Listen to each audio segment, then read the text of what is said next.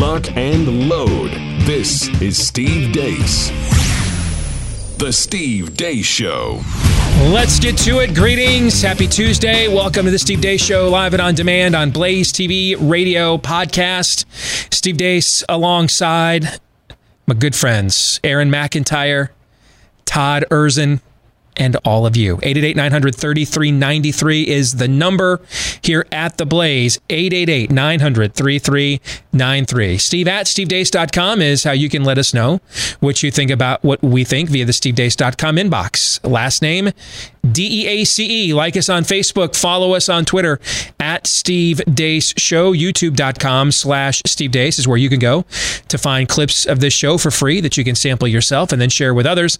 And then we are now up on Parler as well at Parler. What is what is Parler?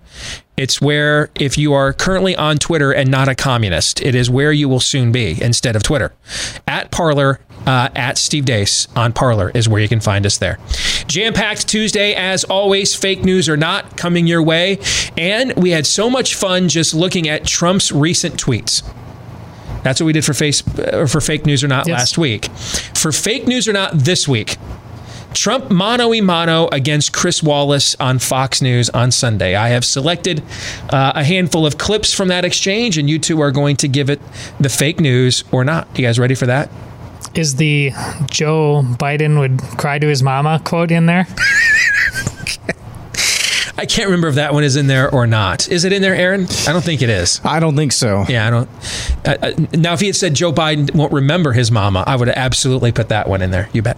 Uh, also, Pop Culture Tuesday, we are going to be joined by a special friend, uh, World Series champion forever, future Hall of Famer, the the the one and only Bloody Sock himself. Uh, although he's not bleeding now anymore, they cleaned that up, thankfully. Curt Schilling will be joining us because I, I may have won a baseball argument against one of the greatest pitchers of all time because he has been adamant that he didn't think they were going to play. And now, now he thinks they are. And so we're going to have that conversation. Major League Baseball set to be the first major professional team league to return to action since the lockdowns began. Opening day for the 2020 season coming up on Thursday. You got to be excited, Todd. I am. I absolutely am. I am excited, dude. You know what I was doing on Saturday? On, no, I did this on Sunday. I watched some of who was it? Um, the I wish I could remember who the teams were now. It was the Pirates against somebody on MLB Network. You know, a, a, a spring training game, no fans, crowd noise pumped in. I actually watched that for about forty-five minutes on Sunday. I don't even I don't watch even NFL preseason games for 45 minutes because you know once the, there's nothing happening there once the uh, starters and stuff go out. I'm so eager to get our some of our, our pastimes back though. I tuned in. It was weird watching half half of the players play with the cloth masks on. They did. Yeah, and half of the players did not. That was, was kind of weird. Yeah, That that makes sense. yeah. So anyway, I've, I've sown my wild, back on Thursday. Yeah, I've sown my wild oats with soccer, and it's time to come back home to America now. That's right. That's what we're talking about. Some good old fashioned jingoism. That's how we roll around here. So Curt Schilling will join us next hour. At the bottom of this hour, Julie Kelly from American Greatness will be joining us about her new book about the disloyal opposition. But before we get to all of that, here is Aaron's rundown of what's gone down since we were away.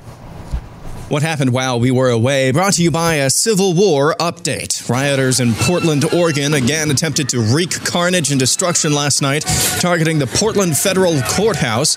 Portland's mayor and Oregon's governor have in recent days demanded federal law enforcement leave the area and let the anarchists do what they will.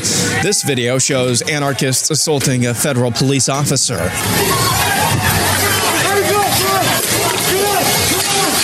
The St. Louis, Missouri couple who brandished their firearms to protect their property from Black Lives Matter provocateurs were the subject of a warrant a couple of weeks ago wherein their firearms were confiscated by order of St. Louis, Missouri Circuit Attorney Kim Gardner. The crimes they were suspected of at that time were not clear, but we now know that Mark and Patricia McCloskey are being charged with felony unlawful use of a weapon exhibiting. Circuit Attorney Gardner said in a statement, quote, "We must protect the the right to peacefully protest, and any attempt to chill it through intimidation will not be tolerated. The McCloskeys brandished their weapons after wannabe rioters broke down a gate and entered the private street of their residence in St. Louis. You may remember a couple of years ago when Fox News' Tucker Carlson's home address was published by left wing activists. Naturally, Antifa and other groups arrived at Carlson's home in the middle of the night to chant, Tucker Carlson, we know where you sleep at night.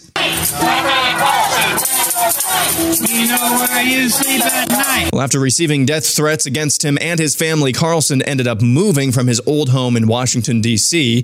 Well, fast forward to present day, where during last night's broadcast of Tucker Carlson Tonight, Carlson revealed something incredibly despicable. Last week, the New York Times began working on a story about where my family and I live. As a matter of journalism, there is no conceivable justification for a story like that. The paper is not alleging we've done anything wrong, and we haven't. We pay our taxes, we like our neighbors, we've never had a dispute with anyone. So, why is the New York Times doing a story on the location of my family's house? Well, you know why to hurt us. And now coronavirus. President Trump tweets a picture of himself in a mask with the caption, quote, We are united in our effort to defeat the invisible China virus, and many people say that it is patriotic to wear a face mask when you can't socially distance. There's nobody more patriotic than me, your favorite president. The Washington Nationals announced yesterday that Dr. Anthony Fauci will be throwing out the first pitch on opening day this Thursday. California is delaying the start of high school sports, including football, to the middle of flu season because of fears about the coronavirus. Kanye West recently spoke up against abortion during an appearance in South Carolina. West spoke about how his own mother chose life. My mom saved my life. My dad wanted to abort me.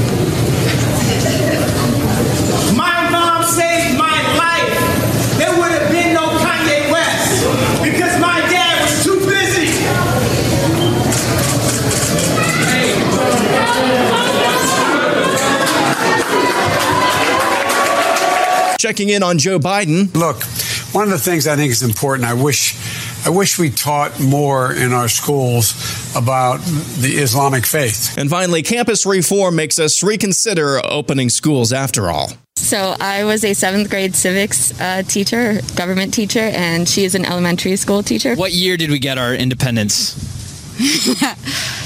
17 something. We're teachers. I actually don't teach what's in our curriculum. I'm teaching children social studies that's not in our curriculum. I'm teaching them things about how to be an anti-racist. I taught them about protesting. I taught them about Black Lives Matter. I- And that's what happened while we were away.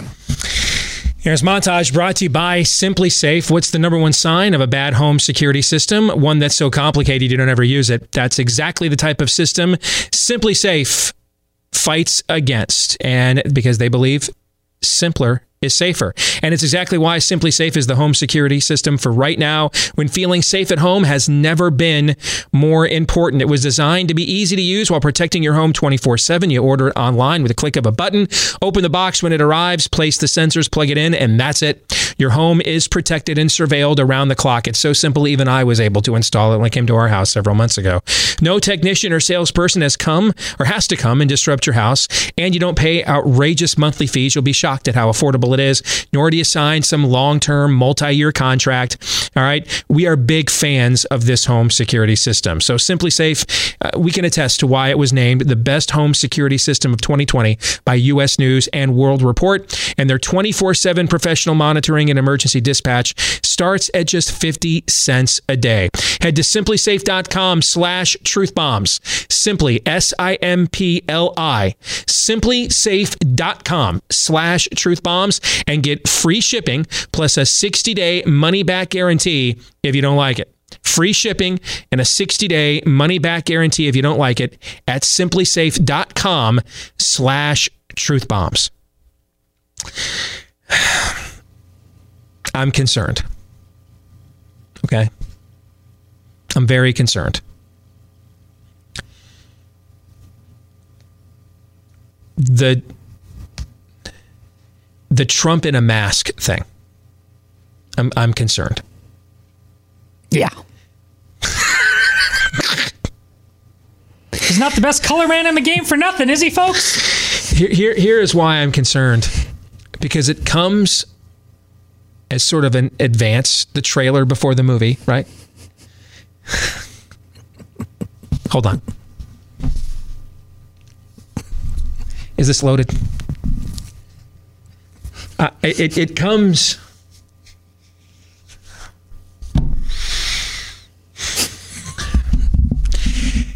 What, what what's what's later today, man? What's later today? Press conference. Not just any press conference, Todd. What kind? Task force briefing. Correct.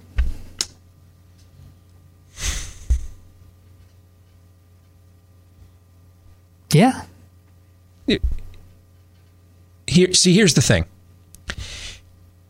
I got a little birdie telling me that the consultants, and you know what I think of GOP consultants.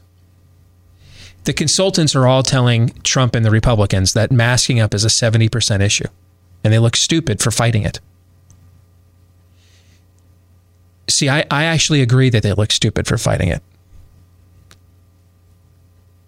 It's just they don't look as stupid for fighting it as they do for promoting it. You know why? Do, let's go back to the midterm elections. Uh, we haven't done this in a while. I think it's time for a political science class. Okay? Elections are not won by winning a majority of voters. They are not. They are won by winning a majority of the people who vote. And that is a very important distinction. Very important. Now, the, the GOP consultant class doesn't like it when people like me tell you things like that because they don't like people like you. That's why.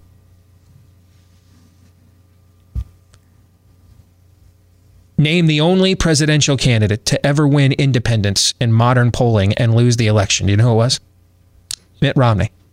And has there anybody been more carefully crafted by consultants in the history of the Republican Party than he? Right. So the consultants hate it when I tell you this. But have you ever have you ever wondered why Democrats get away with never moderating on anything? And your guys are trying to moderate on everything. You ever wondered this? Have you ever wondered this? I'm going to tell you why. Well, well, well, Steve, they don't have to because they have the media. There's actually truth to that, but not for the reason you think. The reason there's truth to that is not because the media commands a monolithic audience of people. All of their ratings are down, all of their readership is down. That's not true. It's that their media works in concert with them on a unified message. So they work together to to to to pry open further the Overton window in the direction they would like it to go. They're of one mind. This is not how it works on the right. Because most of you that pay for programming like this or support programming programming like this are way to the right of the average person that you've either elected or is is running the campaign and consulting the uh, the political fortunes of the Republicans you vote for. You're way to the right of most of these people. Trust me, I know more of them than you. I've gone up against more of them in primaries than all of you have, probably. However bad you think it is, I promise you that it's worse than you think it is because I've lived it. And this is why we lack unified messaging. Because if you have a unified message, you can shape the electorate in a way that makes it who turns out, that makes who that makes who turns out the most favorable to you.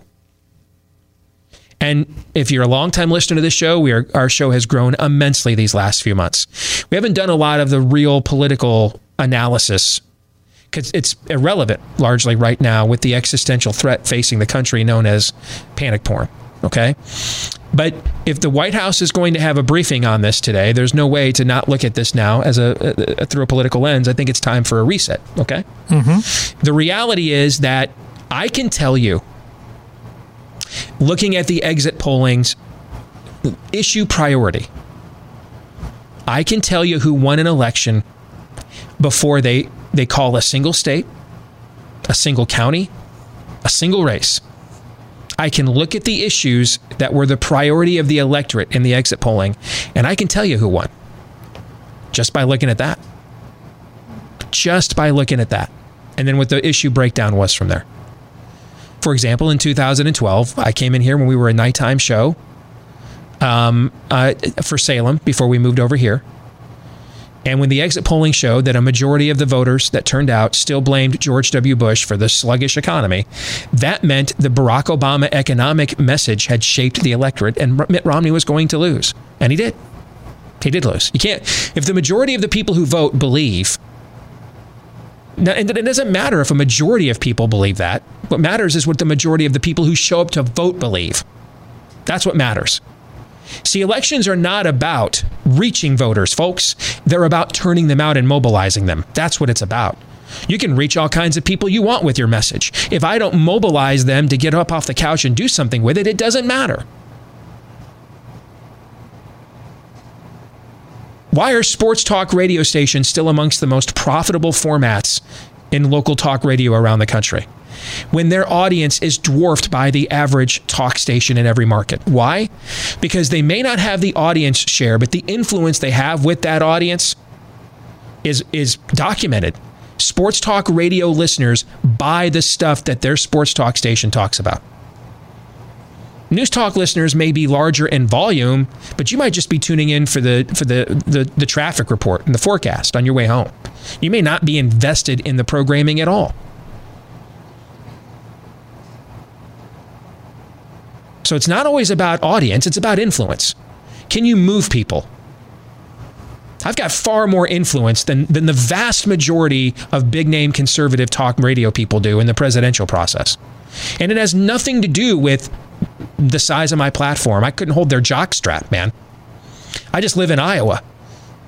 And pretty much any activist in a Republican Party that you'd want to know, I got them on my cell phone and can get them on a phone in an hour. I can send out an email to 50 people and make life really, really hard for you here.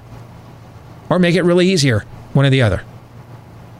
Because I just have more influence in the process because of where it's centrally located. I don't have the size of the audience to do it. But the reality is, if you don't finish in the top three in Iowa, you're not winning the Republican nomination ever. It's never happened. One guy did it and he finished fourth by like one tenth of a percentage point. John McCain. You saw what happened to him in the general election, right?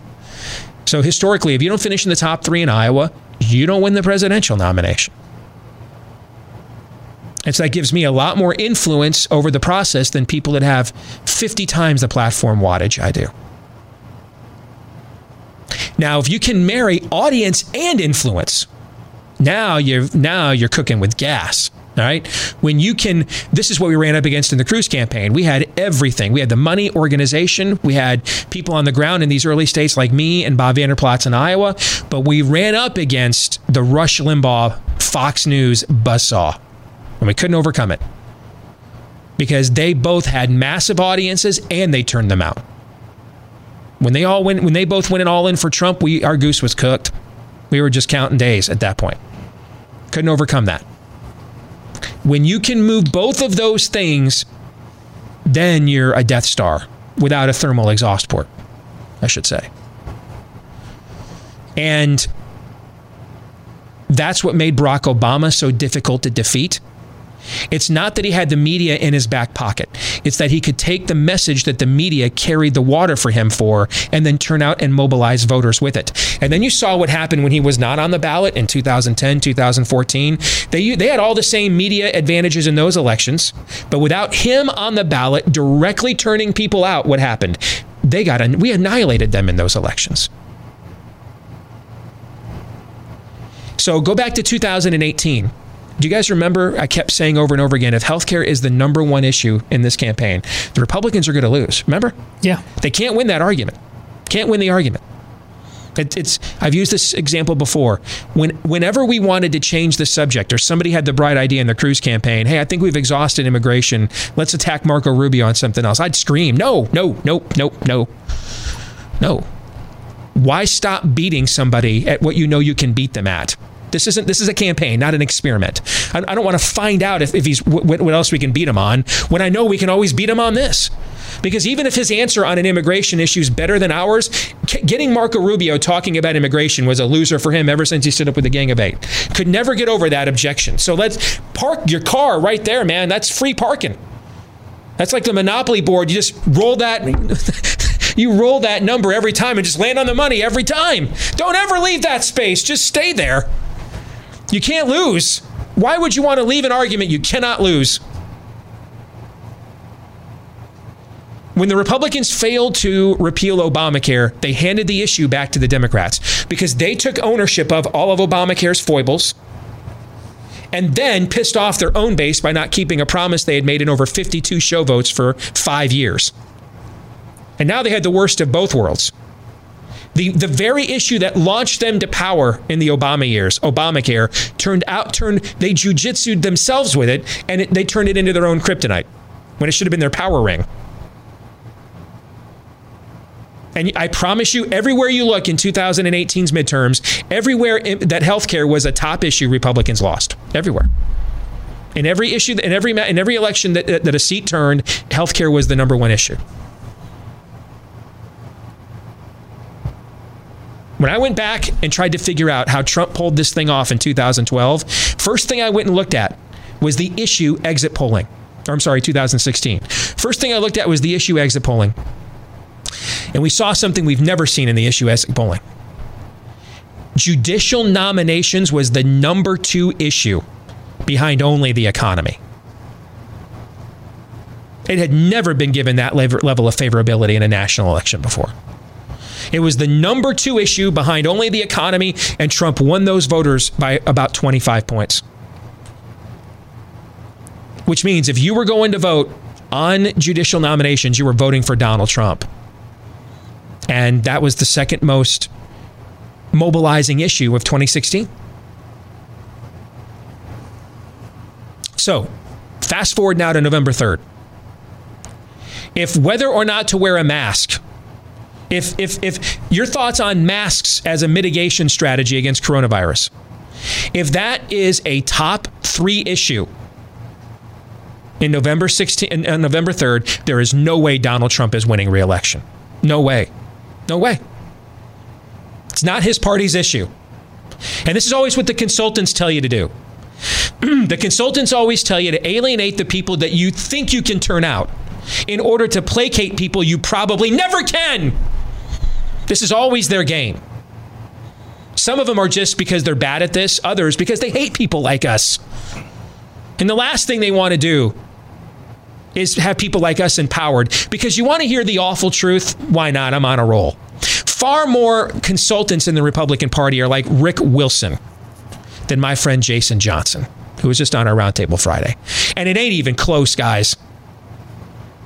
It ain't even close, man. It's a hundred to one, guys. It's a hundred to one. It's not even close, man. I promise you. Rick Wilson's not the anomaly. One of my best friends, Jason Johnson, he's the anomaly.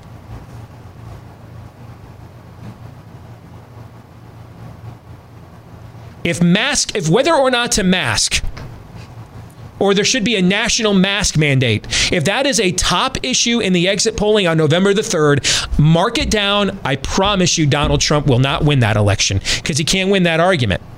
It's a lot that argument's a loss for him. Because the people that really buy into the mask idolatry are never voting for him ever. Never, no matter what he does. The amount of people that are just kind of nonplussed about it one way or the other, they won't vote on the issue because they're nonplussed about it one way or the other. They don't care. Hey, I'll put on a mask to go to this store. Maybe it helps. Maybe it doesn't. I don't know if it does. I guess I'll. I, it can't hurt anything, so I'll try it. If that's how you feel about it, you're not voting on that issue because you don't feel strongly about it. So there's only two kinds of people who feel strongly about this: the people who this has turned into their their, their totem, their maypole, their pan idol the, the virtue signal of all, to, to the mother of all virtue signals, one virtue signal to rule them all. Or people who think that it's some ultimate symbol of oppression from the deep state. Those are the only two people voting on a mask mandate. And if you try to split the middle classic Republican Party play. Try to pick a hot button. You know why Trump got elected? Because he didn't find, he didn't try to split the baby in half on hot button issues. He, told, he said, Tell those sons of bitches to stand up for the anthem. That's what he said. Send the rapists and murderers back to Mexico. That's what he said. And yeah, he got all the blowback for it, but he got the reward at the same time. You cannot be in a lukewarm hell with hot button issues. Choose a side. Trump would be better off full full blown lecturing you to wear a mask than to make it some passive aggressive patriotic do it of your own accord statement. It just pisses off your own people and it still doesn't placate the people that want you to be forcibly masked and that's even before they forcibly vaccinate you forever. It's a non-winning argument. Cannot be won. Cuz you're in a lukewarm hell. And in politics that's the worst place to be. Now, if returning to normal life, getting America's economy going, if those are top three issues on election day, and a mask mandate is not, Trump could win that election. Absolutely, he could, even despite how bad the numbers are right now, because he's running against a guy who's insane, who literally just invited an ACLU lawsuit. I think we ought to use our schools to teach Islam. That's when they're not too dangerous to be open. And did I mention, I don't know who the hell I am right now? Okay? Because at best, he's running for a candidate that either shows functional autism could maybe work at advanced age, or is just flat out dementia riddled in the brain. So, despite how bad the numbers are now, he's got some margin for error to come back. But that tweet ain't the message to do it. I promise you it's not. And, and I'm not anti mask. I'm not. If you showed me a controlled random study that they work, then I would change my message to let's mask up and take our damn country back. Then stop shutting everything down. They work. But they don't have that data. So I'm not going to sit here and lie to you. And they don't even want it, by the way. Like you even make the offer, they, like, they don't even want a random study. Well, why not? Why don't you want a controlled study on this?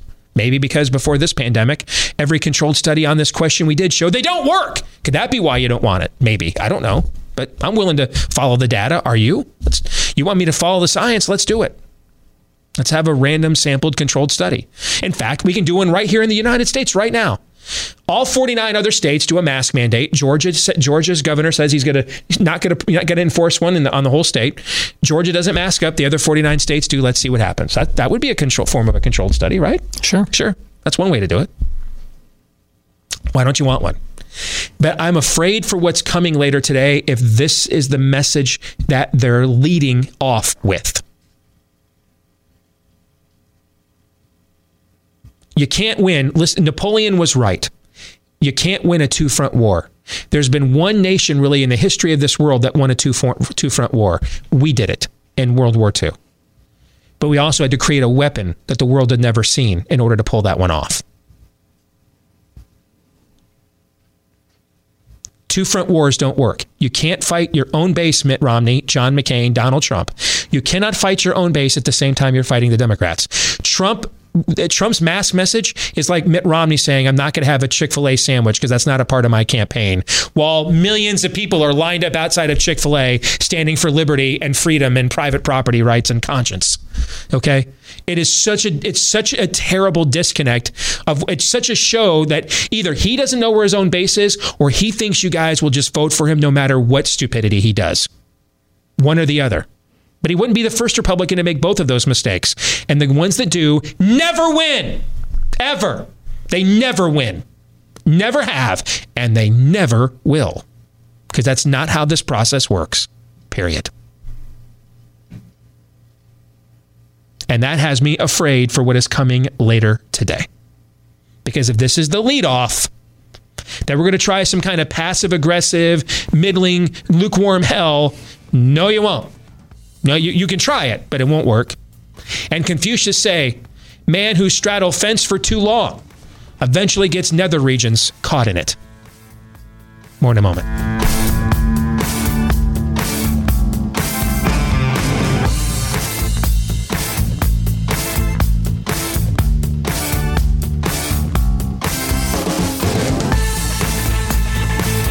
You know, getting into the real estate market can be stressful in any economic environment.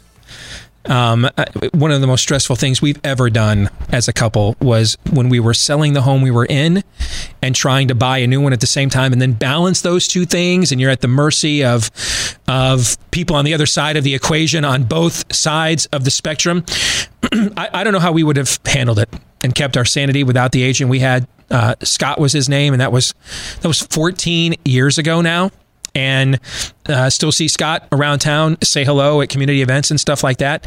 If I ever need another agent here locally, he's the first call I'm making for sure. And if you get an agent like that you can trust, man, make sure you hold on to them. But how do you find them? Because if you go on a, a real estate agent's website, they're not just going to put there, you know, man, if, if I don't sell your home in like 30 days, I'm probably going to lose interest and put all my attention on people that, you know, are going to give me a commission. They're not just going to say that. They're not going to just put on their website, hey, you know, my marketing plan is we're just going to have these endless open houses that you immaculately have your home cleaned and updated for, and three people show up until, uh, you know, maybe we get lucky and a buyer arrives on our doorstep. They're not just going to say that. That's why you want to find a real estate agent that's been vetted. Here's where you can go. Name of the website says it all. Realestateagentsitrust.com. That's where you can go to find an agent that when you decide to go into a market that's as uncertain as this one is, you go in with an agent that is all in for you. And you're going to find them at realestateagentsitrust.com. Again, that's realestateagentsitrust.com. Name of the book Disloyal Opposition How the Never Trump Right Tried and Failed to Take Down the President. And I have been following the author's work the last few months uh, on pushing back on the panic porn of coronavirus. And Julie Kelly is here with us from American Greatness. It's good to have you with us on Blaze TV, radio, and podcast. Julie, how are you? Good, Steve. Thanks so much for having me on today. I appreciate it. You bet. It's a pleasure to have you with us. So, why did you why did you choose to write this book? I've been unfortunately following the Never Trump movement for the past 3 years or so. And it was born out of my interest and honestly admiration for a few of the Never Trumpers, including Bill Kristol, who I followed for years, subscribed to the Weekly Standard, and I was honestly just shocked at his uh, how much he was demeaning and criticizing the president. But it kind of spawned a whole different criticism, which is Bill Kristol and the people that I identify in my book, not just attacking Donald Trump, but attacking Republican lawmakers who support him um, and Trump supporters, rank and file Republicans and conservatives who have supported these people's work for decades. So that's why I continue to follow them. I catalog all of their activity for the past four years including the fact that they were the first perpetrators of the Russian collusion hoax. I go into how they originally seeded that story and worked with the Democrats and the media to perpetuate the collusion hoax, and then all the other antics they've been up to, including uh, siding with the left and the Democrats in the character assassination of Brett Kavanaugh, going after the Covington Catholic high school kids, and of course, endorsing impeachment. And now they're all in trying to oust Donald Trump from the White House in November and elect Joe Biden. Here's why I wanted to have you on to discuss this because I was somebody who identified as Never Trump in 2016. And there was a group of us um, that worked in the Free the Delegates movement. You had, I mean, Ken Cuccinelli, who's now in the administration, worked the floor of the convention uh, on our behalf with that. Uh, Mike Lee, uh, who's you know hardly some left winger, uh, moderate, was is who was uh, trying to you know call for points of order during the convention on that. Um, there were among us people who have a long history of supporting uh, ideologically conservative causes, not just the technocratic Cato Institute stuff, but like immigration, life, family, Shapiro, Beck. I, you know, on a smaller level, I put myself there just from a, pla- a platform standpoint, and I just didn't have any trust whatsoever, having gotten to know Donald Trump, frankly, in the primary process. I didn't have any belief that he would actually follow through on all the stuff he was saying. When he got elected, I came on the air the next day and said, "Hey, I- I'm going to respect the will of the people." And now it's about you know I hope that he's successful. I'm not going to sit here and like root against my own audience and root against the president being successful. When he does what I like, I'm going to support it, and when he doesn't, I won't. I'll treat him like I would anybody else that was in office. What has fascinated me though is I began to notice the dynamic that you're talking about. Okay, um, and with some of the people that you're talking about. Um, I never ever thought I'd see David French write in National Review that you know the price of freedom is drag queen storytime hour. I never thought Bill Kristol would oppose tax cuts. Right? I mean, the, these are things that in in past lives, the men were talking about, and the people were talking. I mean, I knew Rick Wilson was a tool all along because ninety five percent of Republican consultants do are they suck and hate people like us. So I'm not shocked at that. But there are some people in here that in the that suddenly decided that everything they wrote about and talked about for years predating when I got into this line of work, suddenly now was null and void because Orange Man bad. And I have been fascinated to somewhere between fascinated to disgusted by why someone would think the answer to your concern that Donald Trump is going to morph the Republican Party into something you don't recognize is to let then turn around and let Donald Trump determine your own value system. Doesn't that make you exactly what you claim to oppose, Julie? I'm fascinated by that. And that's such a great point, Steve. Is that um, they've they've gone above and beyond the same criticism they level at the president, which is uh, name calling and mean tweets and demeaning people. Uh, they've taken that to a whole different level. And to your point, someone like David French, who I catalog in my book, um, going after evangelicals, warning them that they are going to have their day of reckoning for supporting Donald Trump, that they're not good Christians, that they're not following the Bible.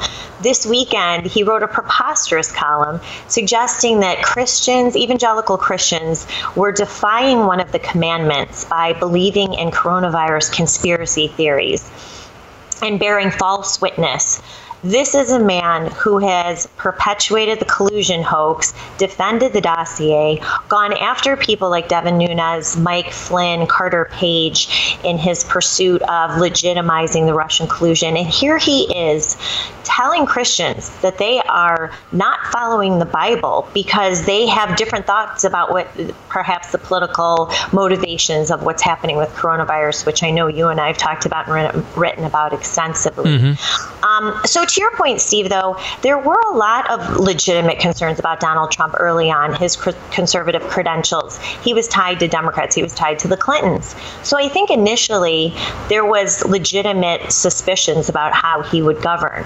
But a lot of us, like you and I, after he after we voted for him and he was elected, wanted to back him, realizing, and as he started off early on, realizing that he would keep his promises and govern as a conservative. But there was this small group that continued to stand in his way to profit off of being uh, anti Trump conservative, so to speak. And that's still their shtick today. What's the motivation? Is it. Is it just as as banal, banal, depending on how you're pronouncing the word today, as I, I just like being on TV a lot, or what what what is driving this to you're now adopting positions that in a previous life you never uh, adopted. And and I mean, come on, man. I mean, Mitt Romney. It, what, what, did John McCain once say about him? He feels passionately about both sides of every issue. I mean, we're going to talk about, uh, you know, suddenly Donald Trump's a bridge too far. I mean, Mitt Romney signed into law taxpayer funded abortion in, in, in Romney Care. I mean, he shut down Catholic charities over gay adoptions 10 years before we had any of the debates about religious freedom that we're having right now. That's the other thing I don't understand is how come when certain elements of conservative media play stenographer in covering the foibles of the wing of the movement or the Republican Party that, that you're that, that, that you're uh, the grifter for, it's totally okay. But another group comes along and plays the some, some of the same game against you and beats you at it. Suddenly now it's a scam and it's corruption and it's got to be uprooted. I got to call BS on that too, frankly. Well, exactly. And you bring up Mitt Romney and you bring up John McCain, two of the leading anti never Trumpers on Capitol Hill. I talk about how John McCain worked as hard as he could in the first two years of Trump's administration to oppose not just the president, but his agenda. Now we have Mitt Romney picking up that mantle. And what a stab in the back to tens of millions of us who voted for both McCain and Romney, who took on our own criticism were called all kinds of names for supporting both of them. Because remember, they were racist, they were sexist, uh, they were maligned by the left and Democrats, some of the same criticisms that they now are leveling against Donald Trump. So to watch both of them um, work with the Democrats against the president and the Republican Party, which is really why I call it disloyal opposition, not legitimate criticism. But I want to get back to what you're asking a question I get a lot. Why are they doing it? I mean, Steve, on what planet would anyone listen to anything that Jennifer Rubin has to say mm-hmm. or Max Boot um, or Rick Wilson? I mean, Rick Wilson was a washed up nobody. Uh, until he resuscitated himself as this anti Trump so called conservative and most of them are getting paid by the left. We've seen the past few weeks where the Lincoln Project's money is coming from, not the left, or, or coming from the left and not the right. I also talk about that in my book for a lot of Bill Kristol's Never Trump nonprofits, uh, where a left wing tech billionaire, the founder of eBay, has poured millions of dollars into his projects to give this fake impression that there are a lot of Republicans and conservatives opposed to Donald Trump. It's just their shtick. Uh, that's what they're paid to do. So, where does this conversation go from here? What's the next step of its evolution? in terms of what happens to Never Trump, regardless of who wins. Yeah, like let see what happens. Let me let me let me make it a little bit more specific. When Donald Trump exits stage left. And and we're sooner to that happening than later, regardless of the outcome of the election. He's pushing 80 years old. This is this is not going to be whether he gets reelected to a second term or not. This isn't just look at his age, right? He's not going to be some 20 year elder statesman here, you know, hovering in the shadows or with his personality. I can't see him hovering in the shadows. Period. But he's not. He doesn't have a long political shelf life. But the fissures that have been opened here, right? They, I think, do. So when the name Donald Trump exits stage left from public life, what happens?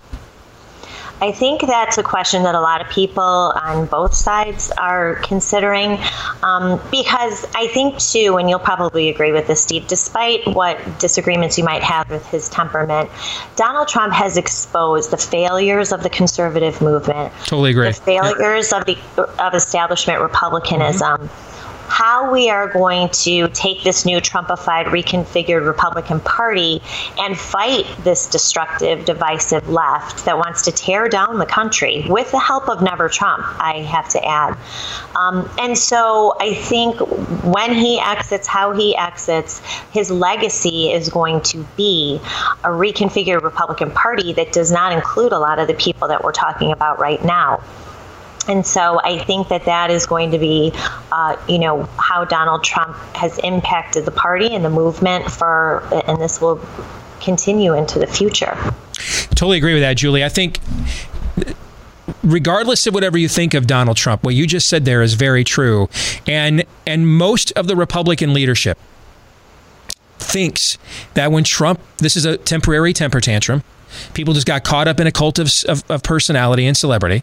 And when Donald Trump is gone, they're going to go back to George Allen kind of candidates. They're just Mitt Romney, consultant contrived kinds of candidates. I pro- I, have done a lot of battle over the years with the Republican Party leadership. This is exactly, I promise you, what they're thinking. And I will, and they're going to try it. Absolutely, they're going to try it. I'll be fascinated to see what the Republican base does when they do, whether they allow the Republican Party to put the genie back in the bottle or not. I've got about two minutes. I want to give you a chance to answer that. Go ahead. I think that that's exactly right, the battle moving forward. I mean, you look at the cowardly, feckless Senate Republicans right now, really under the leadership of Mitch McConnell, who have bypassed so many opportunities to expose the Democrats and the left, particularly Russiagate and FISAgate, just miss the boat every single time, still refusing to back the president right now, being mostly quiet on what's happening in inner cities and the destruction of property and monuments, not backing the president, trying to bring law and order. Um, I do think, Steve, the Alabama primary was interesting. Jeff Sessions not just lost, he was roundly and soundly defeated. And I think that that was not just a backlash a little bit against uh, establishment GOP, and I know there's a lot of disagreements on people of our side, but it was a repudiation of we don't want you people back in power, especially someone who is complicit in allowing this Russian collusion and Robert Mueller probe to continue on. So I think there are some positive signs of how we are going to continue to oust these do nothing establishment Republicans, the George Allen types, you know, the John Kasich types who's reemerging, even the Mitt Romney types.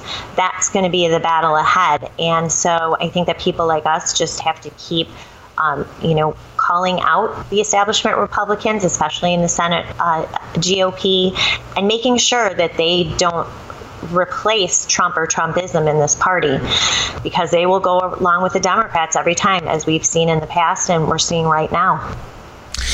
Name of the book: Disloyal Opposition: How the Never Trump Right Tried and Failed to Take Down the President. Uh, a, i would assume available bookstores everywhere, but Amazon. I'm looking at uh, Julie Kelly's Amazon page right now. She's definitely a worthy Twitter follower. Has some really good, uh, poignant commentary, and doesn't pull any punches. And whether I agree or not all the time, I like people that don't pull punches. So, Julie, it's a pleasure finally getting you on the show. All right, take care. God bless. Good luck with Thanks the book. Thanks so much for having me. Thanks, Steve. You bet. Um, we are going to do fake news or not at the top of next hour. How much time do I have here, Aaron? Uh, you have about a minute. Okay. Very quickly, I want to go back to the mask mandate issue and the president wearing one in a tweet. It, 70% people, if you buy the, poll, the, the, the Republican Insider polling, that masks are a 70% approval issue. I, I don't buy that, but let me just assume that it is. Okay. Who's in the other 30%? they're all Trump voters. Is there a single Joe Biden that's in the other 30% I'm against a mask mandate? Two, so. three in the whole country, right? So you're risking alienating all of uh, uh, that's all your base right there. And then the people that are really driven to have it to want a mask mandate are never voting for you no matter what. And then the 20 to 30% of the people in the middle don't care. They just think, hey, maybe masks are a good idea. If it stops the virus, cool, but I'm not like voting on it. Hell, I don't know how I'm voting. I don't know why, right? Yes. That's what I was trying to say earlier why this is a loss leader issue, an unwinnable issue for Trump to try to split the baby in half. Hour two is next.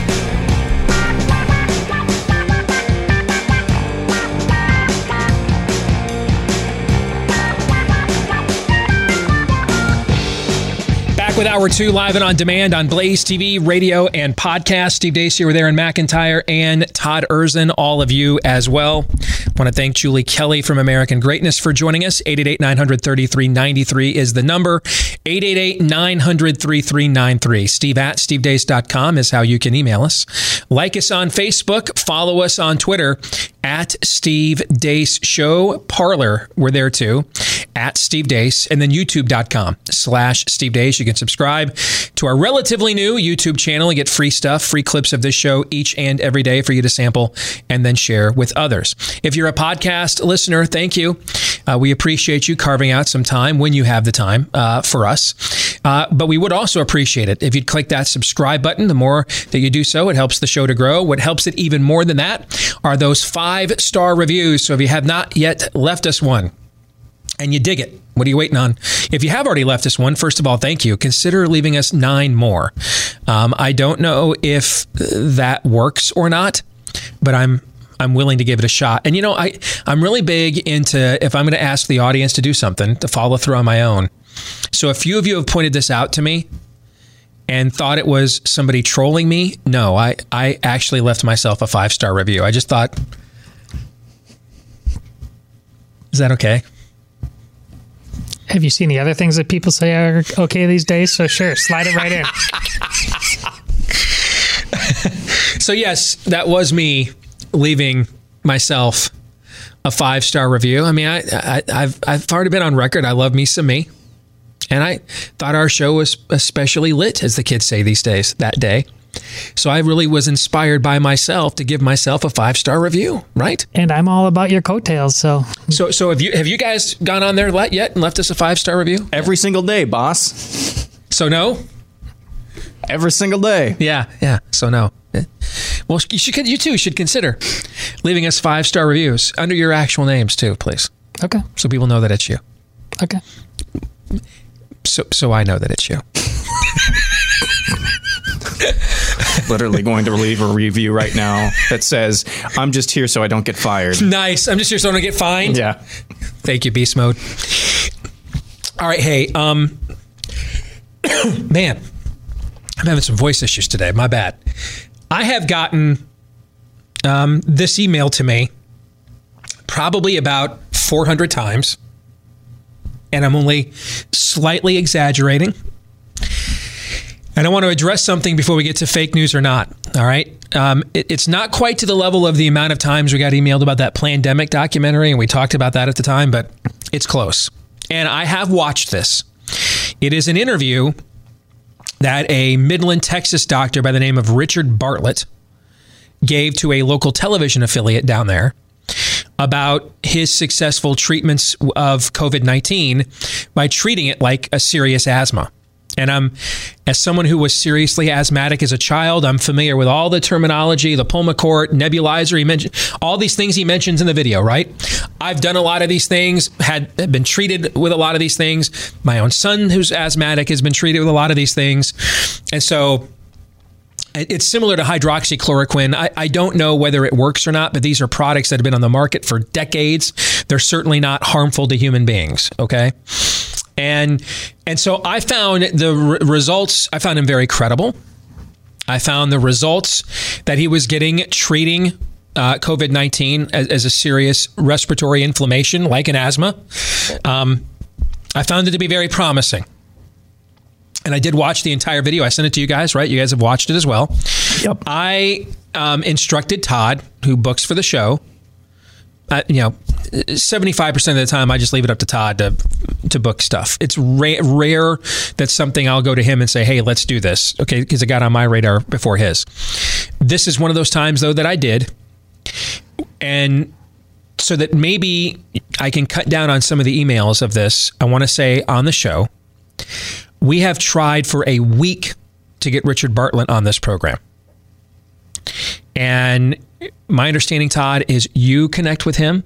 He agrees to do it right away and then refers you to his sister that handles his public relations, right? Yes. Or PR. And then she flakes out on us. And this has happened two or three times now, right? Yes. Okay. Um, so you can stop emailing this to me. I I I, I know who this guy is. Uh, he's on my radar. I've watched the video. It is promising. But this is now different because we're getting into a specific medical treatment and not a public policy. I'm fine carrying the mail or carrying the water on a public policy issue. I'm, I think I'm fully qualified to do that on virtually any issue. Or I can get myself up to speed to be virtually qualified to do it. Um, but now we're getting to, into specific medical treatments and pathologies and prognoses, and I am not comfortable just immediately linking to something or promoting something until I've had a chance to uh, vet. Because I also think if you watch the interview, and I know many of you have because you keep emailing it to me, if you watch the interview, the woman who does the interview does a very good job. But I also think that she was was a little bit caught off guard by a lot of the information that he presented. As somebody who grew up asthmatic, who has been in, who's been um, hospitalized numerous times as a child for asthma, um, at least five times I can remember as a kid that I was admitted into the hospital for asthma. Um, and you know, my son has had issues, similar issues, just not as chronic as mine. I'm very familiar with this stuff, so there's some questions that I think maybe I, I can think of to ask him from a layman's perspective. That the woman who didn't do the didn't in the initial interview because she's learning all this firsthand for the first time. I've lived some of the things he's talked about. So before I go out there recommending this and linking to this and putting it on my Facebook page, because we're getting into specific treatments now, I want a chance to kind of size him up in more of a doctor patient uh, role. because we're we're not discussing public policy now. We're getting into specific medical treatments. Does that make sense? Yeah. And so that's why I've not commented on it. That's why you've not seen me link to it or discuss it on the show or we haven't played it on the show is because we want to get him on the show. I want to I want to get to know him myself before we go down that road. We have tried now for over a week. I've told Todd at this point we're not trying anymore. I mean, we're not going to try to promote his treatment more than he wants it to be promoted. Uh, I've referred him to people I know that serve in public office um, I, and, and other people to see what they can find out. They have run into some similar stumbling blocks with his sister.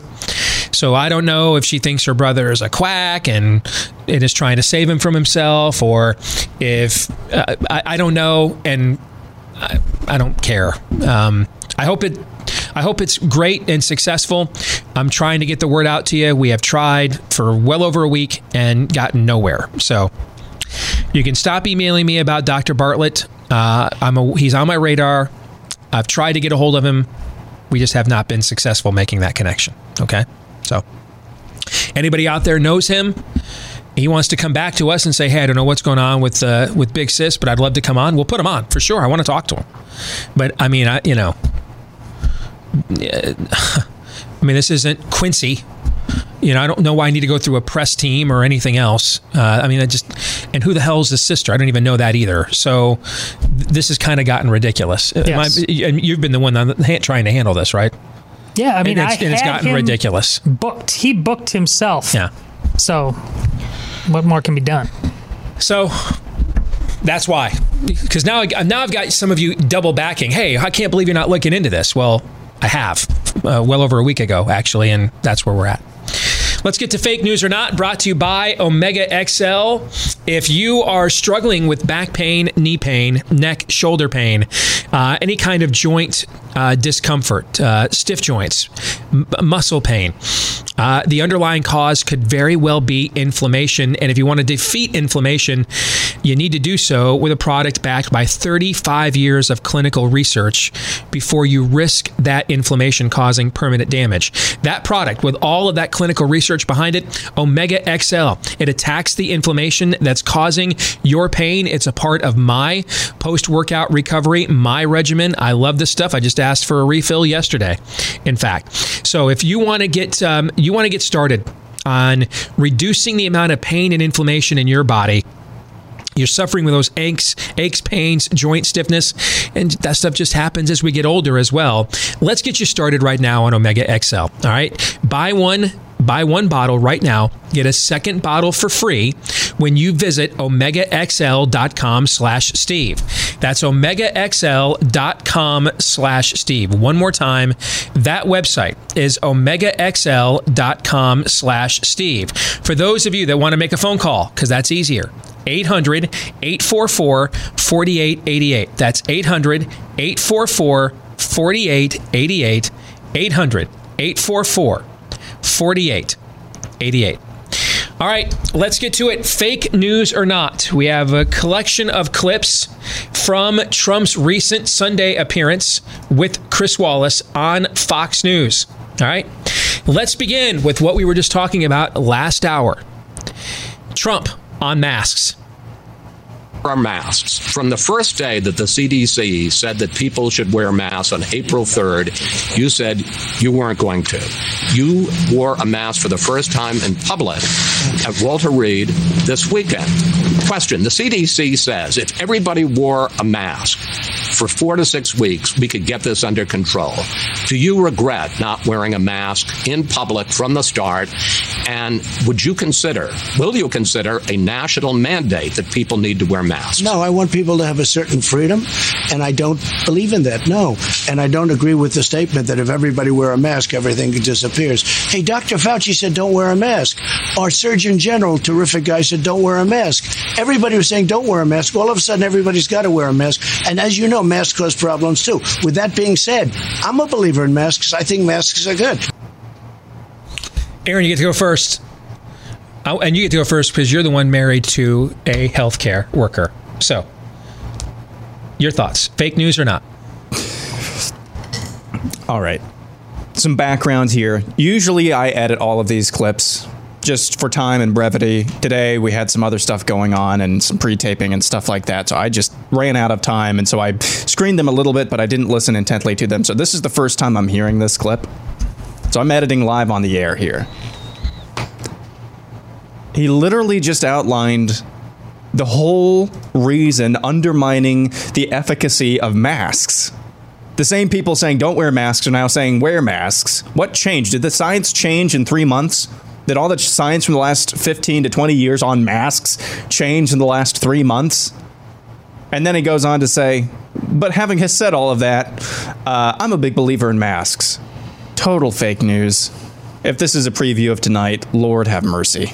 Lord have mercy. I mean, it's like it's like driving with the brakes on. R- literally, like he goes after Fauci a little bit there, and he goes after the hypocrisy of the of, of Fauci and the, the surgeon, the poor Surgeon General, and then he goes and said, "Well, but at the end of the day, yeah, um, I actually think what they're saying now is right. I, I just don't, I don't understand it. So you think it's fake news? It's fake news.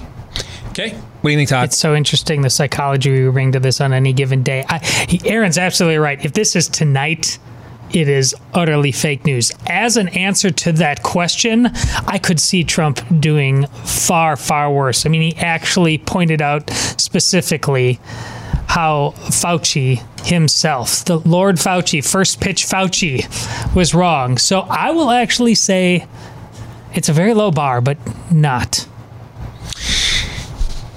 I think you're both right, actually. Yeah. I, I think you're both right.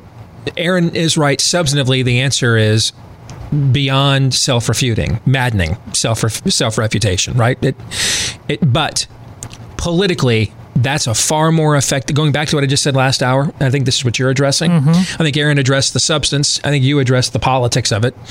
Um, going back to what I said last hour, this is far more effective messaging on this than that tweet was. Okay, it is. It doesn't help Trump whatsoever to be seen virtue signaling on the mask at all. Calling it a symbol of patriotism and stuff like doesn't help him at all. Only hurts him. All right, just drives a wedge right down his base. But that answer right there, I think politically is very smart. Hey, maybe they work. I don't know. I'm not anti-mask, you know, but there's reasons why people don't think they work, and it's some of the things people in my own administration have said. Right? The answer itself actually had a certain amount of self-awareness to it. All right. Before, as Aaron points out, he refutes that self awareness at the end. Oh, yeah.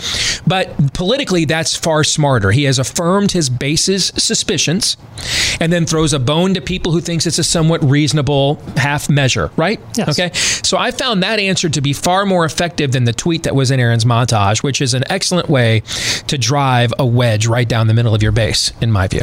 Yeah, that was my standard. It was better than that tweet. All right, clip number two Trump on Anthony Fauci. Ask the question, sir. Why on earth would your administration be involved in a campaign at this point to discredit Dr. Fauci, who is the nation's top infectious disease expert? Because we're not. If one man from my administration doesn't like him because he made a few mistakes, look, Dr. Fauci said don't wear masks. Dr. Fauci told me not to ban China. It would be a big mistake. I did it over and above his recommendation. Dr. Fauci then said you saved tens of thousands of lives, more than that. He said you saved tens of thousands of lives. Dr. Fauci's made some mistakes, but I have a very good, I spoke to him yesterday at length. I have a very good relationship with Dr. Fauci. But, but sir, this week, this weekend, your White House put out a series of statements, so-called mistakes, that Dr. Fauci has, had made. One of your closest aides, one of your right-hand men, Daniel, Daniel Scavino, put out this.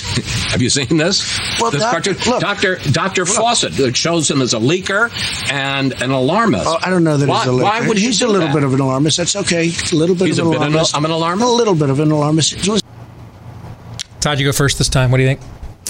It's fake news because it it's clear that Trump is doing what I suspected he's doing all along. And Steve has pointed out that there's really, there's no good in him doing this, which I don't disagree with, but he's just keeping him there as an enemy to keep it closer instead of letting him off. He he clearly has all kinds of differences of opinion with Dr. Fauci, but he just doesn't want to let him off the reservation.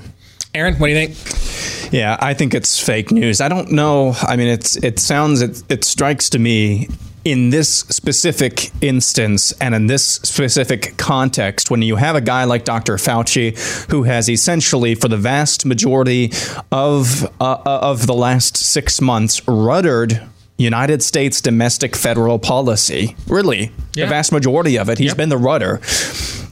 Saying that somebody in that position is a little bit of an alarmist is like saying somebody who's pregnant is just a little bit of pr- uh, pregnant. And It doesn't make any sense. It's fake news. It's obvious, as Todd, I think, was alluding to, that they have all sorts of disagreement. Just say it. Just say it.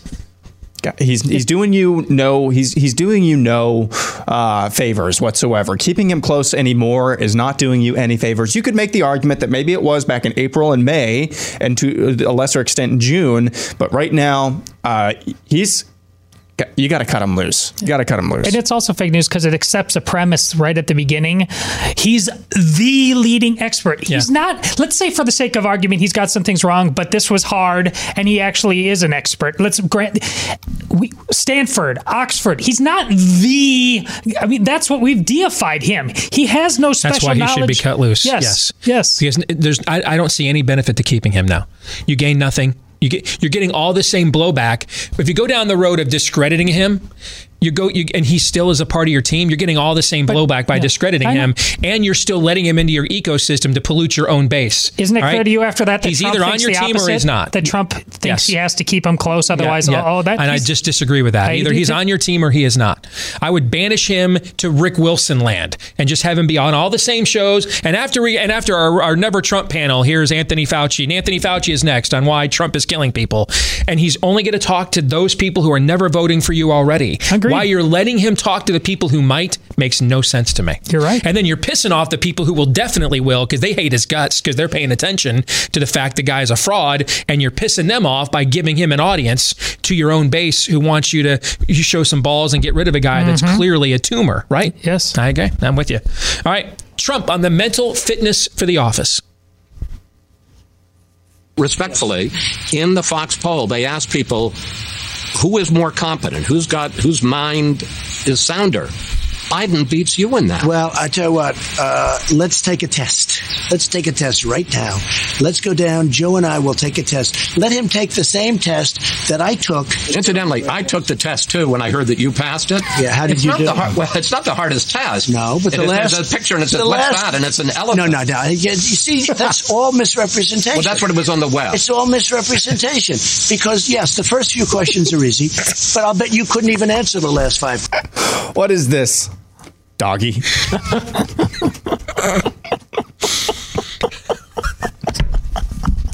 For those of you listening, what you could not see is a picture of the actual test, and it's got like drawings of animals on it, which is it's like something that a preschooler or kindergartner would do. Now, in fairness, when he took the test, Biden thought the alligator was actually Islam and wanted it taught in schools. Aaron, fake news or not, I think we you've, you've given us a lean. It it it doesn't like it, it doesn't matter who's more mentally sound. I mean, as long as schools aren't opened and they're not teaching what doggies look like and uh, what Islam is, it, it doesn't matter who's more mentally sound. So it's fake news. The whole premise of this is fake news. It doesn't matter who's more mentally sound because even the guy with dementia is going to seem and feel and look more mentally sound than the guy who is not cheering for reopening schools. Todd. That. All right. You got it. All right. Trump claims Biden will cancel religion. The people, the radical left people that surround him will call. Religion will be gone. Okay? Life, you could forget about that. The whole question of life. You- Supreme when you Court. say life, you mean abortion. Absolutely. A hundred percent. That whole question, which is a very, you know, it's always been a 50-50 thing. It's actually trending a little bit more toward one when you side. now. religion is going to be gone, what does that mean? Oh, look at what they're doing to the churches.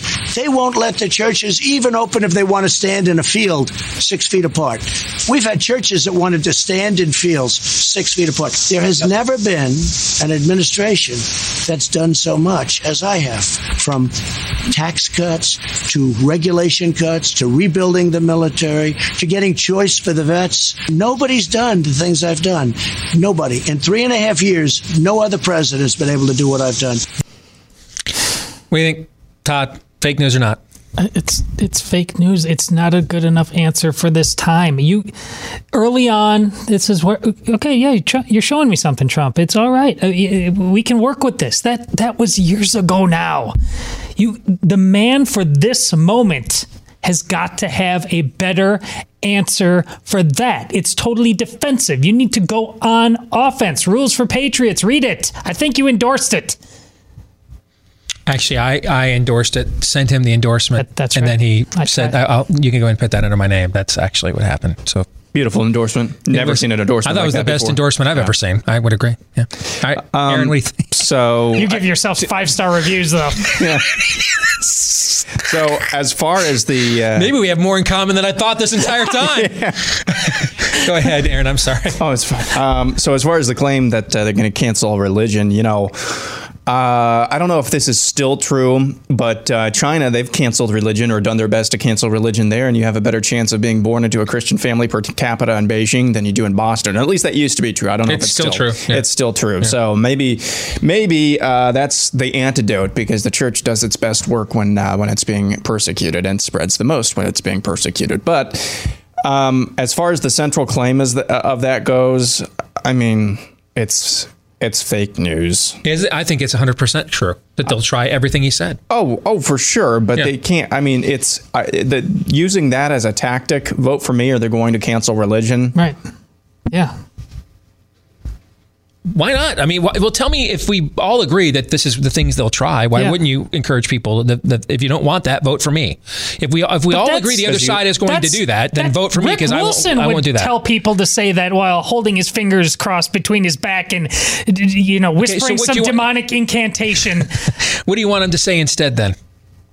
Oh, like I said, he's not he's not going on offense with the. Uh, uh, actual issue. He's like, no one's ever done more. I mean, he repeated that mantra three times, which means he doesn't really need to know. He either doesn't know how to go on offense or it's just about him and it isn't about the issue. I mean, I, Okay.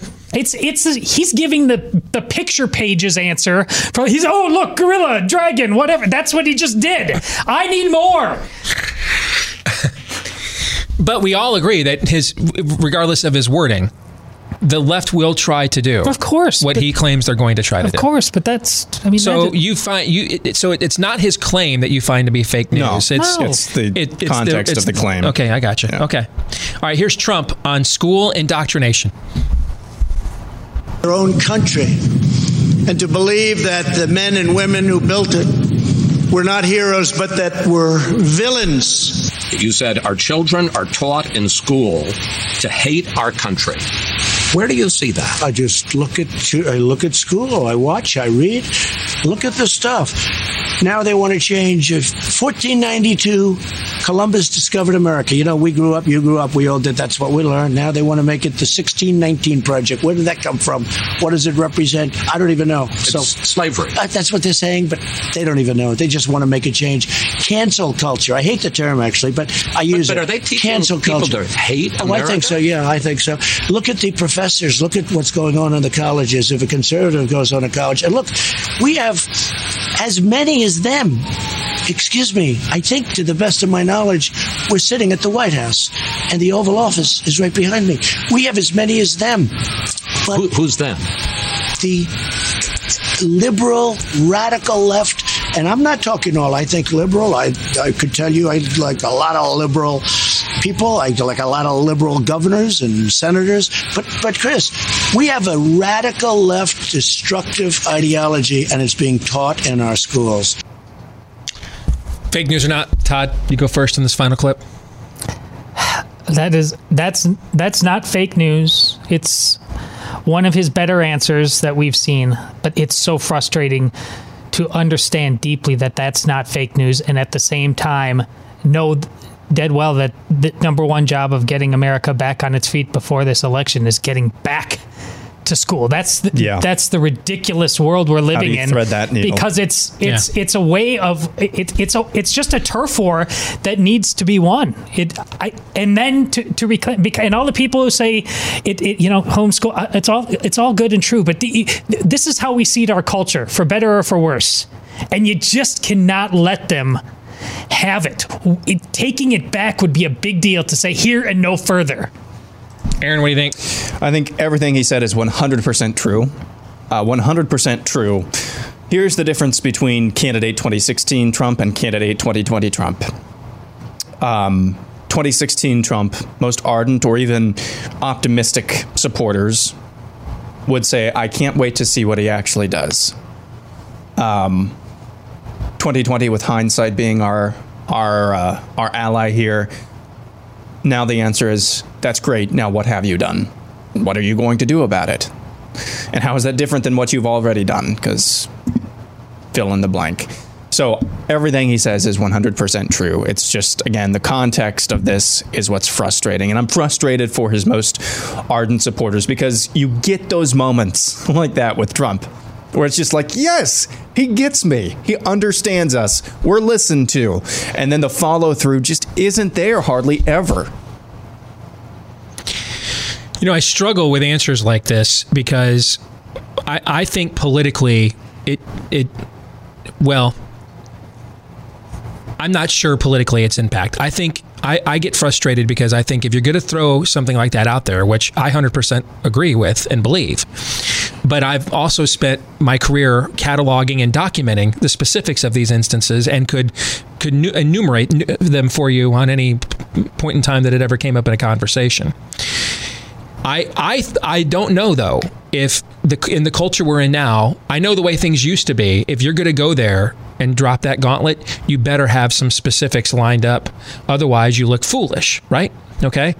Now we may not be. We're in a Twitter era now. A, you know, a, a ready aim, ready fire aim era now. Um, it- cancel culture, quick draw judgment. Um, that that actually may be the more effective way to communicate now than to actually provide people specifics and treat them like adults, right? I don't know the answer to that. I don't. I know a few years ago communicating like that on such a hot button issue without having specifics at the ready to make such a charge, it, it- you know, it, it's like trying to go over the middle on third and long without wearing a helmet on. Know what I'm mm-hmm. saying? Okay. I mean, you're going to get knocked the bleep out, right? But we're in a different era now. And maybe the way I think we should communicate doesn't work anymore. That maybe the fewer, more specifics you have, then and the more you treat people like adults, the worse you are off politically. I don't know the answer to that. I don't know. We'll come back. Our old friend Curt Schilling's going to join us for Pop Culture Tuesday. Stay tuned.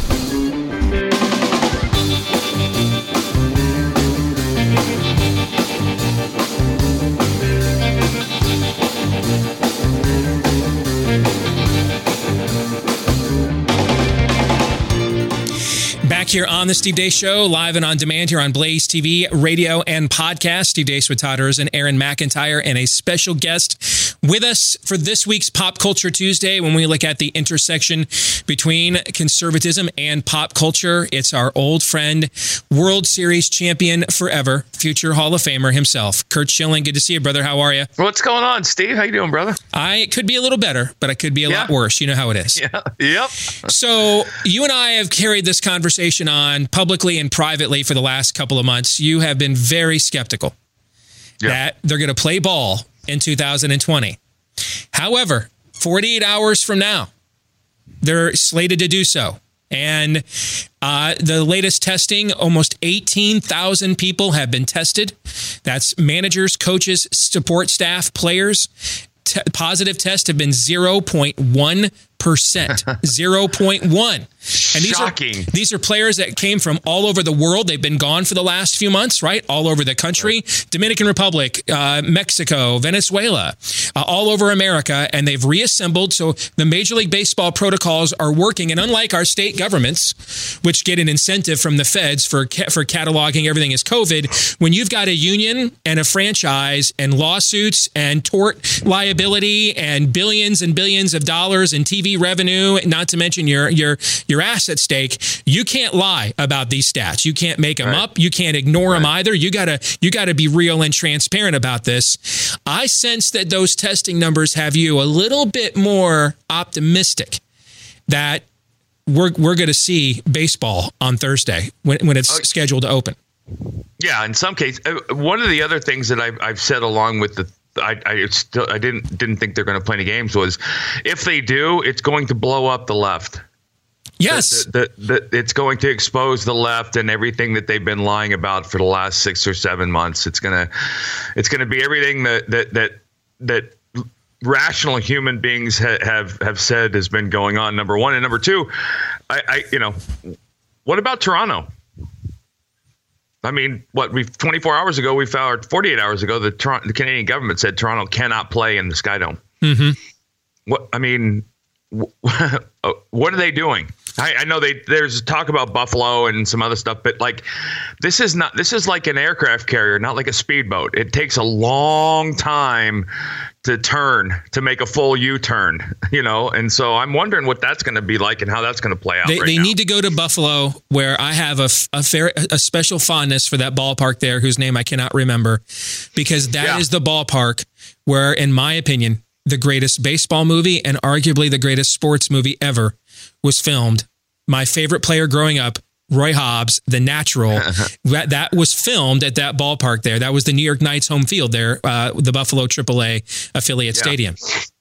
Yeah, and that, it was also it was it's one of those places I remember playing in AAA. There there there were a couple different ballparks in AAA that kind of were like, wow, this is big league, and that was one of them. So, but again, w- remember the the insane. What you if I don't know if you read the um, the Strasburg uh, uh, post game uh, comments about how much goes into each game Mm-hmm. the amount of work by tons of different people. Um, you know, now we're talking about shifting an entire. I don't know how many people it is per. There's only a limited number of people allowed in the stadiums or in the clubhouse. But, but they had to know that there was at least some possibility of this, right? They had to have. They couldn't have had their pants completely pulled down I by this. Well, sure they could have. I mean, they could have. I don't think they did. Yeah. But you know, we we've made too many mistakes assuming people are far smarter than they actually are. That that So is I'm not- true. Yeah. that- know, so. I mean, at, at this point, I'm not even assuming cognitive motor function at this point. Right. Yes. Yeah. No, I'm- I mean, I, I don't even know if the body is warm, if the heart uh, is frankly No, beating I- at this I'm- point. Yeah. It feels very Biden-esque to me that he's, he's Yeah, everybody's weekend at Bernie's right now. The whole country is at this point. Yep. But but when when you and I last discussed this publicly, and you and Todd ganged up on me, this was my argument that that sports would be the decider of the clarifier of this because for all of the reasons I just laid out, they cannot lie. They they they cannot afford the power of these unions. They cannot afford to overlook. Look what the NFL Players Association, which is probably the weakest union other than the NHL's in the, in, in this country, which still doesn't have guaranteed contracts for No, its it's the players we- by far the weakest. for the most dangerous sport we play, right? Okay. Yep. And one Twitter hashtag, they essentially got all of the preseason eliminated, which I agree with, by the way. I, I don't I don't know why you would risk infections and anything else and blowing your bubble for a bunch of players that in the end for games that don't count and a bunch of players that aren't even going to be on the roster when the season starts. Makes no sense Yeah. whatsoever. It's just the owners trying to squeeze out another couple of uh, shekels of, of TV revenue and, and the like, right? Okay. So I agreed with the players on that front wholeheartedly. But if the NFL recognizes the, the the the moment, the magnitude of the moment, the transparency that is required. When you've got the NBA and, and, and Major League Baseball player associations that are far more powerful, you are going to have to come correct. You cannot over exaggerate this, but you also, if you're going to put billions of dollars out there with these TV networks, you can't either, uh, you know, um, uh, lie about how widespread it is either and buy into panic porn because you're either getting sued on one end, right? You're getting sued out of existence on one end, or you're going out of business on the other end. So sports was going to tell the truth. Now, I agree that getting to this point was a battle, right? That's why that's why there's so much battle over starting the college football season because they recognize that if they get it started, then they can't turn it off. When the actual data comes in, they won't be able to. It'll blow up that narrative as well. So they got to kill it before it starts. What are we talking about though with college? Because as far as I know, the Ivy League's already canceled, right? Yeah, but their football programs are irrelevant. Yeah, but but, but but but yes and no in a sense that that you know I don't imagine they're going to be the only conference. I mean, we've already just saw what yesterday. California high school sports are canceled across the board. Yeah. Um, you know, we're waiting for the same thing here in Massachusetts. But and, really, I you look at the NFL and you look at the NHL and you look at Major League Baseball, and it's almost like trying to navigate an elephant through a dog's ox- obstacle course, right? You, you, uh, right now, you, we have to be very agile in how we act and react in the sense that every day it's something new. Right. The left is going to throw out an obstacle every day, and Fauci's going to say something stupid every other day. Um, and then we're going to hear from d- rational doctors around the country saying, this is ridiculous. This is stupid. What are you guys doing? And that's why that's why the battle, gentlemen, has always been to not get them started playing. Because once they reassembled and the real data was assembled, uh, we were going to see, for the first time in this entire pandemic, what the rest of the world has seen, why they've been playing Premier League soccer in the UK, which had an even worse lockdown than the US did, frankly. They've been playing Premier League soccer in the UK. Aaron, you've been betting on it. How long have they been playing this? Uh, about, uh, oh boy, it's been like two months now. Yep. Okay. Spain, hardest hit country other than Italy, went ahead and played pro basketball, finished its season. Germany is playing basketball. Germany is playing soccer. We- We are going to learn that these protocols work. And that you actually, if you look at the objective data as opposed to your political narrative, you can, and you don't have you don't have a, a list of about a handful of serious comorbidities, and you're not at least 74 years old. You're going to learn that for the for 94.6 percent of society, this is frankly not a threat to your mortality any more than riding a motorcycle is. So there's a, there's a couple of questions I, I I think I want to ask myself, and I want to hear other people's answers too. You're talking about uh, a couple thousand people, athletes, right? I mean, foot baseball is is 800 or something. Football, whatever it is. Percentages say you're going to have one, Yeah. right? Yeah. Okay. Yeah. What if that one is Clayton Kershaw? That's my first Well, I think we have to define one. Are we talking a death? Are we talking Yeah, an death. intubation? Oh, no, no, no, hospitalization? Like a flat out death. death. Okay. Right. All right. All right. That's the first thing. The second thing is if you look at this from a very skewed liberal angle, this is the ultimate, like, th- they have the ability to turn everything on its head in one in one instance in the sense that okay you know what nine dodgers just tested positive california you can't play baseball here right i mean so so yes we can we can see the truth in the numbers but the left can go and do what they're doing otherwise which is overreacting Right. right hey we're closing down you can't play baseball I totally Florida. agree with that, but here's why. Here's why we, I'm okay with that argument, because what's happened in the last few weeks, as these Republican governors in Arizona and Texas and Ohio have gone squishy, is it has ruined our ability to isolate the panic porn governors in these blue states, Illinois, Pennsylvania, California, because these Republican governors are giving them cover. Well, look at what's going on. I mean, you got the New Jersey governor, for goodness sakes. One out of every 10 deaths in America out of New Jersey. Out there saying you could be worse. You could live in Georgia, which has been perfectly fine since it's been reopened for two months. All right. The gaslighting is on is on is on full tilt. And so if indeed it is these blue state governors that want to do this, now the problem with them doing it though now, Curt, is they're out in the open. They take all the political liability themselves. Since the White House is, uh, extended the 15 days to flatten the curve 127 days ago, okay, since they did this, these blue state governors have had all kinds of political cover. They haven't been isolated. But now, if they're the ones saying, "Hey, you may," there may be a lot of people in California that hate Donald Trump. Do you think? Do you think the Dodgers are more power, more more popular in California than than people that hate Donald Trump? I don't know, but I bet you it's a, it's at least a close race. Okay. Yeah, yeah, and, and I think now now you politically uh, you politically isolate them in ways that they've not been politically isolated yet, and that's why they've gotten to make all these proclamations and make and, and do all of this petty tyranny. And so we'll cross that bridge when we come to it. I guess it's a long way of saying that. Yeah, but what? Let me ask you what what what about the the superstar? What if what if LeBron James is the guy that dies? I mean, God forbid. You know what I'm saying? Yeah. I mean, I mean, I don't know what, who's the number one who's the number one Premier League player with no last name right now. Who is yeah. it? So like, yeah. Okay, what happens if he dies? Right. What No. happens if the number one star athlete in Germany dies? Why hasn't every other country, and all of these are nations, by the way, further to the left than we are? Okay. Oh, yeah. These are oh, all socialist democracies. Why aren't they wrestling with this and we are? Why aren't they? Well, because they don't have Donald Trump. That's right. They're not having an orange man bad election. That's exactly right. Todd, you want to jump into this whatsoever? Let's here in our little baseball experiment, and this spe- speaks to the uh, how instantly uh, Curt has rightly, rightly said things can be turned upside down. Uh, most of the baseball and softball teams that played are, are are still playing. We're we're in the postseason now. There was about five percent of them that had to well. well that didn't have to stop playing by at a state level mandate. It turns out every county health department had different rules. So here in Des Moines, where they were, uh, if you have one case, the whole team has got to sit out for two weeks. And if it's at the end of the season, if it's at the end of the season, the season's over. It's over. Yeah. But up Yeah. in uh, Northwest Iowa, they they said if you just have one case, you just go away, and the Yeah. rest of the team moves on. That's absolutely arbitrary. Yeah. Right. Yet we marched on like this, and there's grown-ups. This is one of my. There's grown-ups getting in rooms, and they're looking at each other, and they're making these decisions willy-nilly.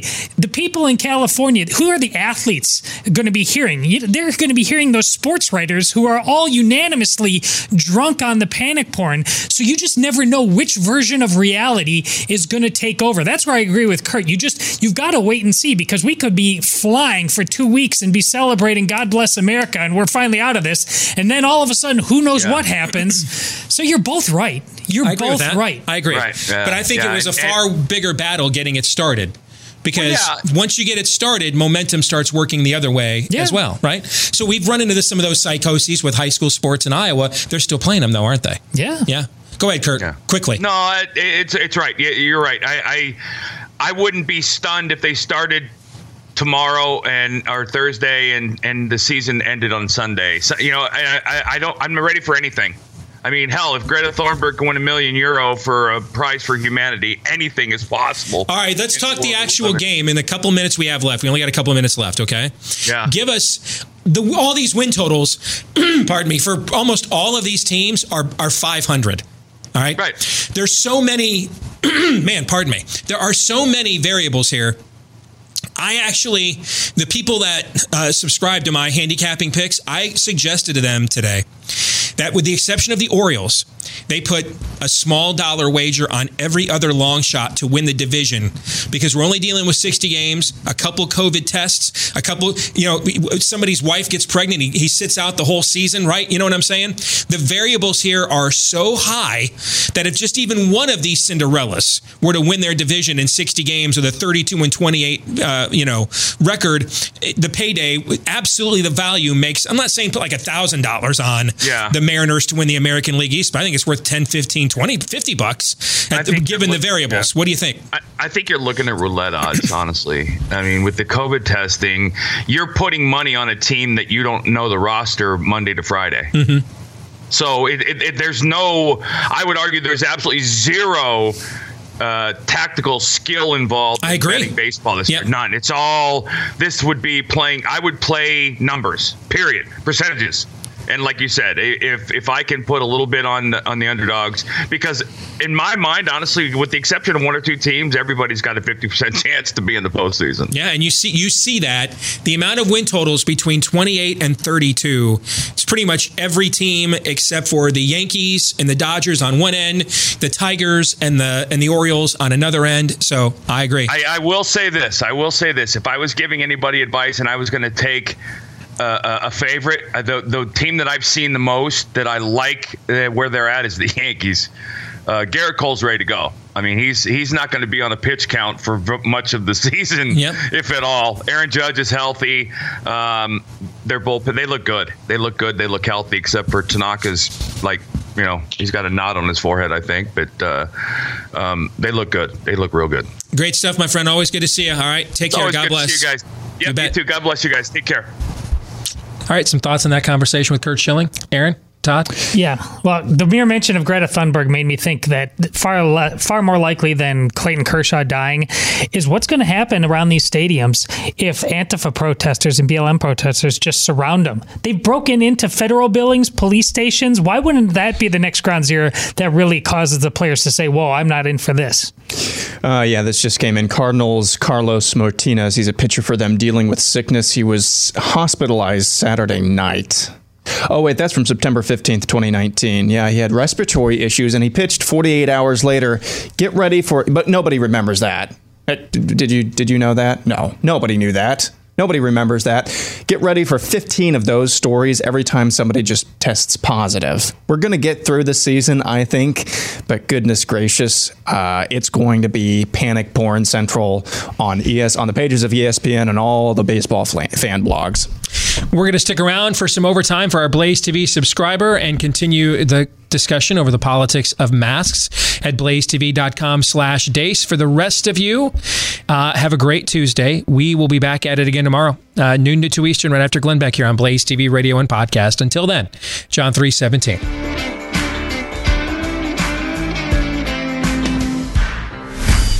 This is Steve Deace. on the Blaze Radio Network.